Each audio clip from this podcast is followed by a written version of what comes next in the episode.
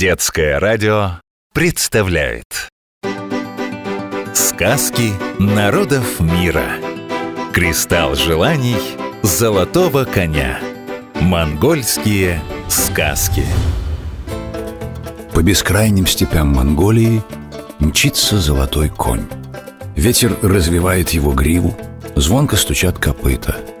Исполняющий любые желания магический кристалл Чинтамани несет он на спине. Быстрее ветра золотой конь, сверкнет искрой и скроется вдали. Слышите топот копыт? Что же пожелать? Попросим его рассказать сказку, да самую интересную. Сегодня это будет история о мудром мальчике. В стародавние времена много мудрецов жило в Монголии. Правда, было много и глупцов, но сказка наша будет не про них, а про одного умного мальчика. Давно это было. В старой юрте жили двое стариков, и был у них сын, семилетний Билгуун – Хозяйство стариков было захудалым. Хромая лошадь да три тощие черные козы. Бедно они жили, но не унывали. Тем более сынок у них рос ловким и сообразительным. Солнце светит, ветер дует. Это очень хорошо. Ноги носят, руки держат. Это тоже хорошо. Добрая улыбка и приветливые соседи – это хорошо. Но нет ничего лучше верной семьи рядом с тобой. И вот как-то вечером зашел в юрту к старикам ханский чиновник. А все вокруг знали, что был этот человек злой да жадный, никому доброго слова не сказал. Вошел он, посмотрел по сторонам, увидел, как тут все бедно да некрасиво, и поморщился. А в юрте в тот момент только Билгуун сидел, из большой чашки кумы спил. По-монгольски молоко – су. Традиционно монголы делают кумыс – это напиток из кобыльего молока. Доить кобылу тяжело, и этим занимаются мужчины. Кумыс хорошо утоляет жажду в жару. Процессе приготовления кумыс хранится в специальном кожаном мешке, который называется бурдюк, а по-монгольски – хухур. В таком мешке лучше происходит процесс брожения. Кумыс нужно держать в нем до пяти суток, постоянно помешивая. Молоко – су. «Здравствуйте, уважаемый!» – поздоровался Билгуун.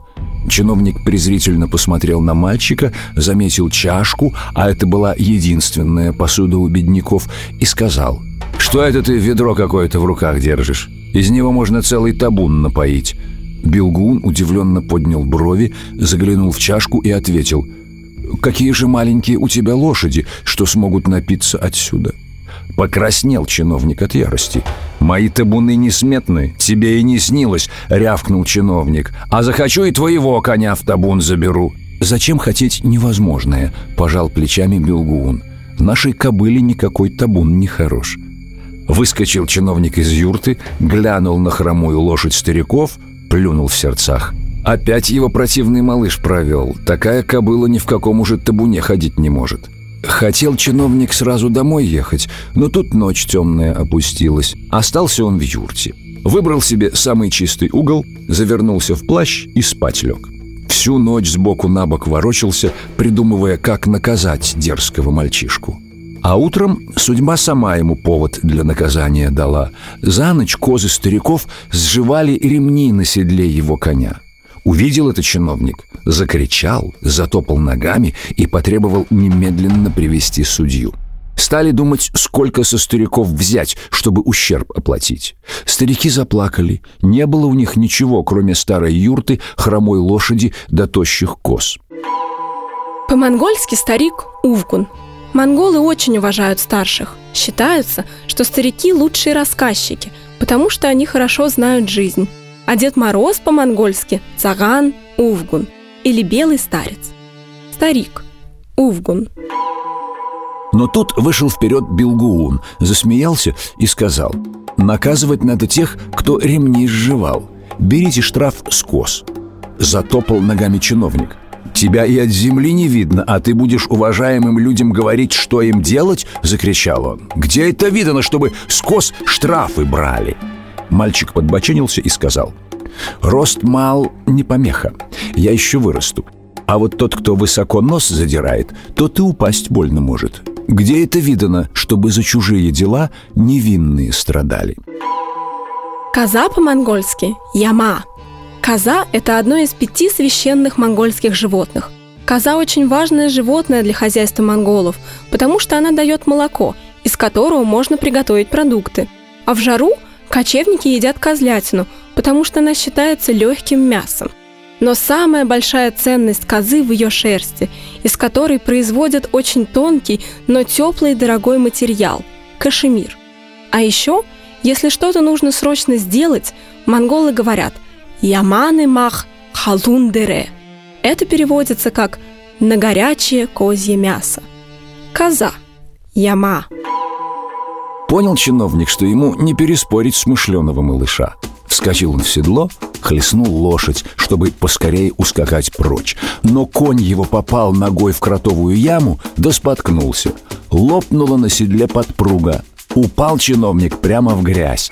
Засмеялись стоящие вокруг люди. Поняли, что мальчик и это смог предсказать. Разозлился пуще прежнего чиновник, стал хлестать своего коня, заставляя его поскорее подняться. А Билгун сказал, в народе говорят, если кто привык много врать, его конь когда-нибудь допровалится в кротовую нору, а сам он шлепнется на земь. Под общий смех чиновник поскорее ушел из деревни, ведя своего коня в поводу. Повторяем, запоминаем. Сегодня из сказки мы узнали, как по-монгольски будет молоко, су, старик, увгун и коза, яма – Сказки народов мира. Кристалл желаний золотого коня. Монгольские сказки.